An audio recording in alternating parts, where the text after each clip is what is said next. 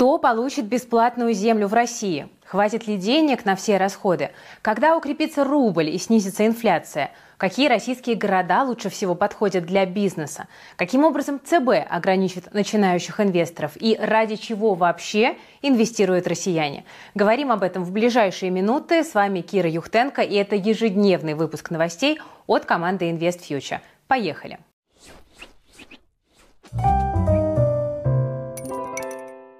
Друзья, если вы хотите поддержать нашу команду, то не забудьте поставить лайк под этим видео вот прямо сразу и подписаться на канал, если вы вдруг еще не подписаны, потому что здесь становятся финансово грамотными и учатся управлять своими деньгами. Ну что, начнем с очередной идеи депутатов по улучшению жизни россиян. Идея, которая вызвала немало дискуссий. В чем тут дело? ЛДПР предлагает бесплатно раздавать землю семьям с детьми. Главное условие – провести в браке больше 10 лет и родить хотя бы одного ребенка. И по задумке участок станет долевой собственностью всех членов семьи, включая детей. Авторы законопроекта считают, что он поможет улучшить благосостояние граждан и позитивно скажется на их здоровье. Ну, мол, будут больше проводить времени на природе и заниматься физическим трудом. Кроме того, бесплатный участок может стать подспорьем для основания родовой усадьбы. В ЛДПР уверены, что детей лучше воспитывать в условиях современной усадебной застройки, а не в бесконечных человейниках. Ну, действительно, с этими аргументами сложно не согласиться, они мне импонируют, но тут есть один нюанс. Бесплатно получить землю для строительства дома или ведения подсобного хозяйства и так уже на самом деле могут довольно многие категории россиян. Если вдруг не знаете, например, семьи с тремя и более детьми, инвалиды, обладатели звания Героя России или СССР – ну и также бесплатные участки дают представителям востребованных профессий, например, автомеханикам, токарям, пожарным и другим. Но тут все зависит от региона, потому что местные власти сами определяют, каким именно специалистам можно выдать землю. Ну и не стоит также забывать о дальневосточном гектаре, плюс такая же программа с прошлого года и в Арктике тоже заработала. Именно поэтому в правительстве идею ЛДПР как-то не особенно поддерживают. Там ее назвали избыточной. Ну, то есть, как видите, вариантов и так достаточно. Но самое главное, что граждане-то как бы не особо и спешат уже имеющимися вариантами воспользоваться. Чтобы бесплатный участок стал пригоден для жизни, тут как бы дело такое. Нужно вложить в него еще кучу денег, времени, сил, потому что ну, те же коммуникации в комплекте с землей это не идут, особенно в каких-то удаленных поселениях. Газ, свет, вода, канализация – всем этим нужно будет самим заниматься. В принципе, построить дом с нуля – это такое довольно дорогое удовольствие сейчас. Из-за роста цен на материалы себестоимость строительства вот, коттеджей да, в среднем выросла на 20-30%. Ну, в общем, от нового предложения ЛДПР, конечно, попахивает популизмом, и такие идеи в последнее время посыпались как из рога изобилия. С одной стороны, там прошли региональные выборы, надо как-то показывать эффективность избирателям. С другой, через полгода пройдут выборы президента, и, возможно, поэтому народу стараются предлагать такие более позитивные инициативы. Мы, конечно, им рады, но, тем не менее, не могу это не отметить. Ну, вот, к примеру, да, те же представители ЛДПР на днях предложили отменить НДФЛ для малообеспеченных россиян. И эта Россия вызвала такую горячую дискуссию у нас в комментариях – Многие подписчики уверены, что в реальности это даст только негативный эффект. Например, это стимулирует работодателей снова переходить на зарплату в конвертах, вот про это многие вчера писали в комментах, либо приведет к тому, что другие налоги вырастут, да, там тот же НДС. Но, тем не менее, власти всерьез задумались о том, чтобы отменить НДФЛ для как минимум одной категории граждан. Это добровольцы, которые участвуют в СВО. Законопроект поддержали в правительстве, поэтому Госдума может его принять уже в октябре. Немножечко давайте посчитаем. Вот не недавно Владимир Путин заявил, что на СВО записались 300 тысяч добровольцев. По официальным данным, их средняя зарплата около 200 тысяч рублей. Берем 13%, умножаем да, на количество добровольцев и получаем где-то в районе 8 миллиардов рублей доходов, которые выпадут из бюджета. То есть, с одной стороны, это все объяснимо, да, наверное, необходимо, но с другой, хватит ли денег на вот эти все амбициозные предложения и вот нужды, да, которые сейчас озвучиваются. И нельзя не отметить, что расходы на социальные статьи бюджета и так сократили до минимума за 12 лет. При этом расходы на экономику находятся на самом низком уровне с 2007 года. Но при этом власти сами уверены, что денег хватит на все. Мы с вами узнаем их аргументы буквально через минуту, а сейчас прервемся. Друзья, мы постоянно ищем инструменты, которые помогут диверсифицировать активы и неплохо заработать. Сейчас депозиты – это скорее способ догнать инфляцию, ну а оставаться только на рынке ценных бумаг может быть довольно рискованно. И один из способов диверсификации – это добавить в портфель крауд-инвестинг. На крауд-инвестинговых платформах, таких как brainbox.vc, Проверенные IT-стартапы собирают деньги на развитие. Так привлекали инвестиции многие известные компании, например, Dodo Pizza, Avito, Aviasales и другие. Прибыль самых удачливых инвесторов впечатляет. Например, те, кто пару лет назад инвестировал 100 тысяч рублей в стартап «Револют», за два года смогли бы заработать около 450 тысяч к своему капиталу. Дело в том, что инвесторы покупают ценные бумаги стартапов задолго до выхода на биржу. Если компания развивается, ну а ее рыночная стоимость растет, можно получить высокий доход. Все официально. Brainbox.vc состоит в реестре Центрального банка Российской Федерации. Деятельность платформы регулируется по 259 федеральному закону. Все стартапы российские, так что блокировок и санкций можно не опасаться. Ну и к тому же каждую компанию проверяют по десятку рист-факторов, и только самые надежные могут на платформе публиковаться. Если вы заинтересовались, то сканируйте QR-код на экране или переходите по ссылке в описании. Регистрируйтесь на платформе brainbox.vc, изучайте стартапы и инвестируйте. Сейчас можно начать с 5000 рублей. Итак, друзья, как и обещала, возвращаемся к теме бюджета на следующий год, потому что она довольно острая.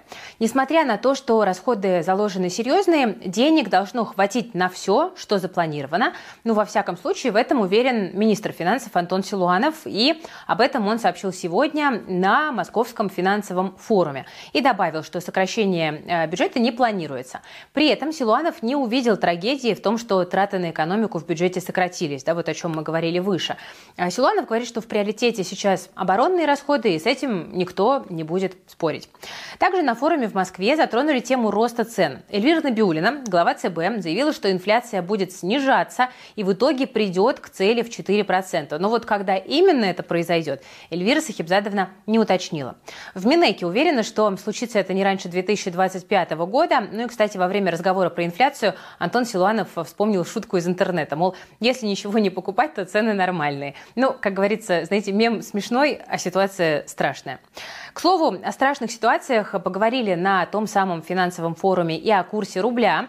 Набиулина рассказала, что если бы не повышение ставки, то российская валюта сейчас была бы еще слабее. Ну а Силуанов еще раз напомнил, что курс у нас плавающий, и Минфин не определяет для себя какого-то потолка рубля. То есть если переводить на человеческий язык, э, по его как бы, концепции, да, если доллар доберется до сотки и пойдет выше, то, видимо, так тому и быть. Да? Возможно, вот так вот слова Силуанова можно перевести.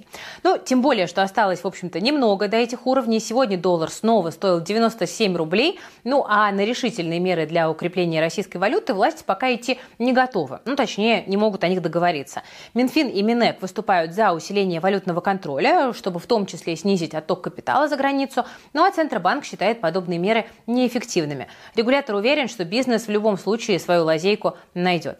Кстати, друзья, я напомню, что самые свежие новости о курсе рубля, инфляции, бюджете, других важных вещах вы всегда можете очень оперативно прочитать в нашем телеграм-канале If News, потому что ребята там собирают для вас главную повестку дня без пропаганды в ту или иную сторону, без лишнего инфошума. Ну а еще там пишут про лучшие компании на бирже и собирают мнение профессиональных аналитиков. Так что подписывайтесь на телеграм-канал If News и оставайтесь в курсе самых важных событий. Ссылочка в описании.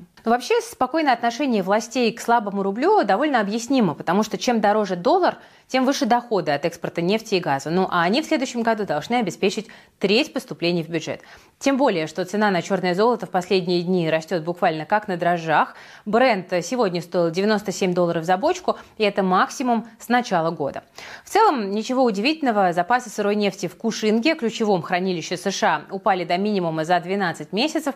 Если так пойдет и дальше, то рынку грозит дефицит. Ну а Россия и Саудовская Аравия и так, как вы знаете, сильно сокращают добычу. И помешать росту цен на нефть, кажется, уже ничего не может. Ни опасений рецессии в США, ни самый высокий за там, 10 месяцев индекс американского доллара. Вот швейцарский банк UBS, недружественный, предполагает, что в ближайшие годы, в ближайшие месяцы, простите, бочка нефти будет стоить как минимум 90 долларов.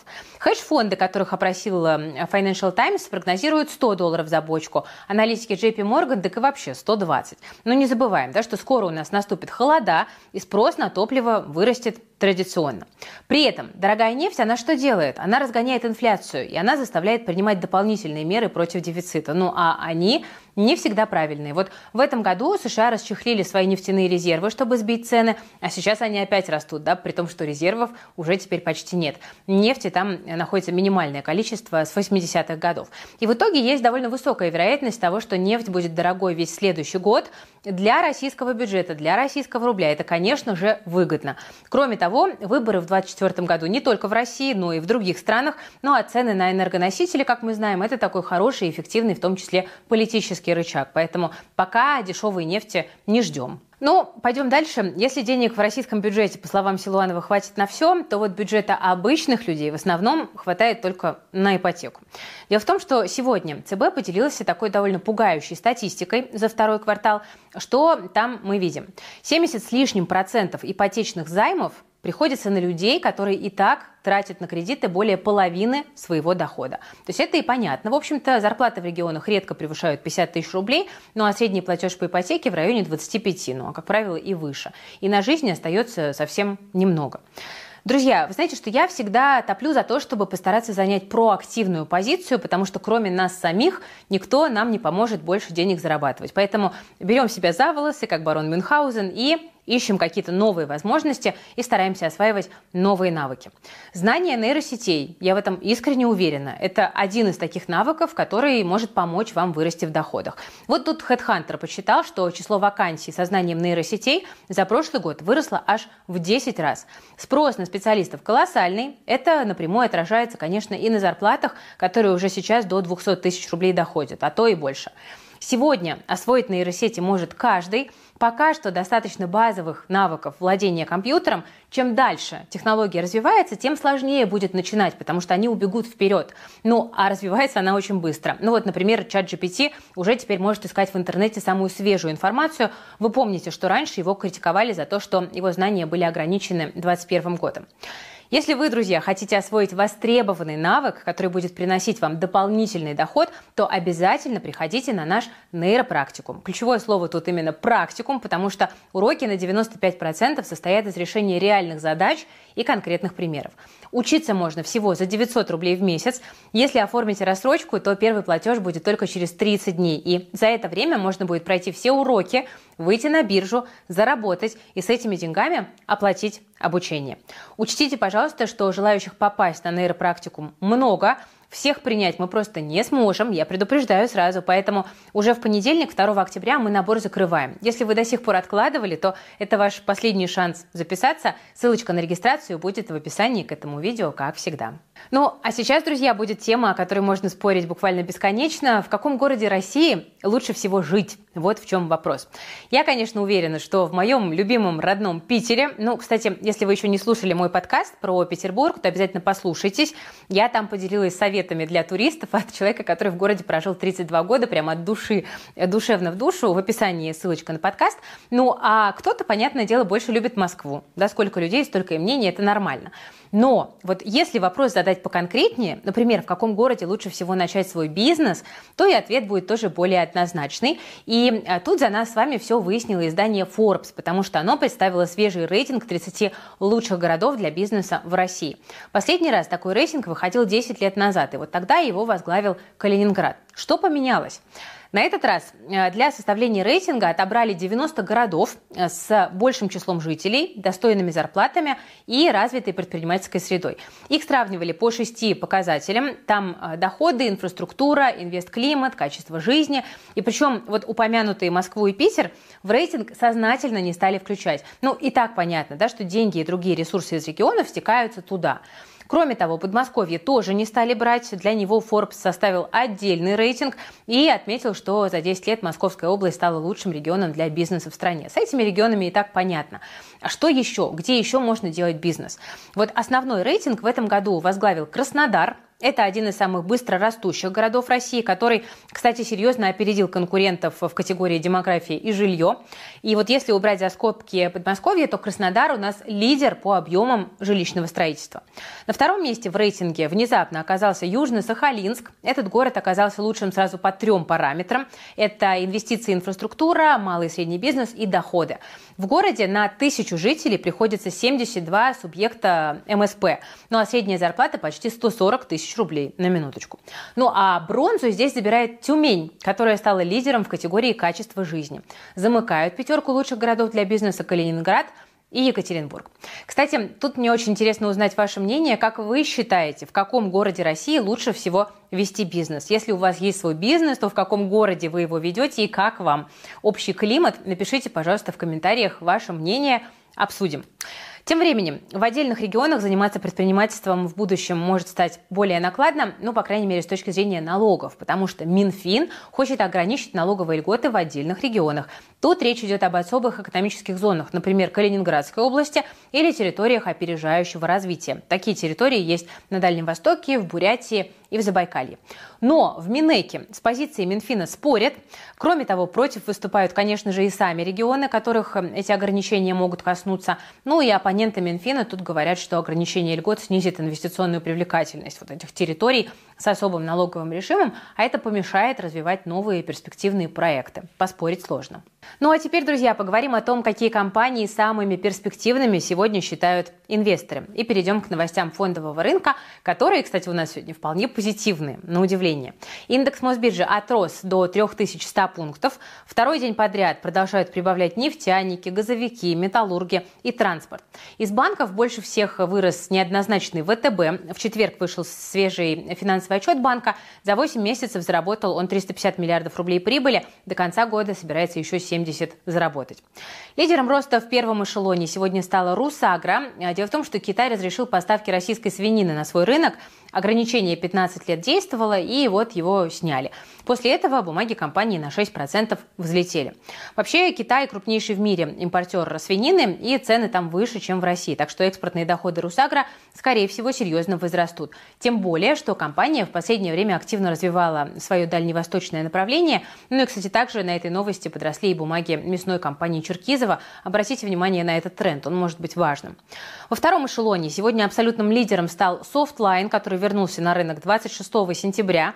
Сегодня Мосбиржа включила акции софтлайна в сектор рынок инноваций и инвестиций. Это значит, что инвесторы смогут не платить НДФЛ с прибыли по этим бумагам, если они в портфеле больше года лежат. И после этого акции софтлайна взлетели более чем на 30%. И даже площадке пришлось объявлять дискретный аукцион. Про софтлайн мы еще отдельный выпуск сделаем, он сейчас у нас в разработке. Кстати говоря, э, акции самой Мосбиржи сегодня у нас в лидерах падения, потому что компания показала новую див-политику, и это инвесторам не понравилось. Теперь минимальный уровень дивидендов 50% от прибыли по МСФО, а было 60%. Выплаты при этом должны делать не реже раза в год. Рынку эта новость не понравилась, он ее воспринял как снижение дивидендов и уронил бумагу на 2,5%.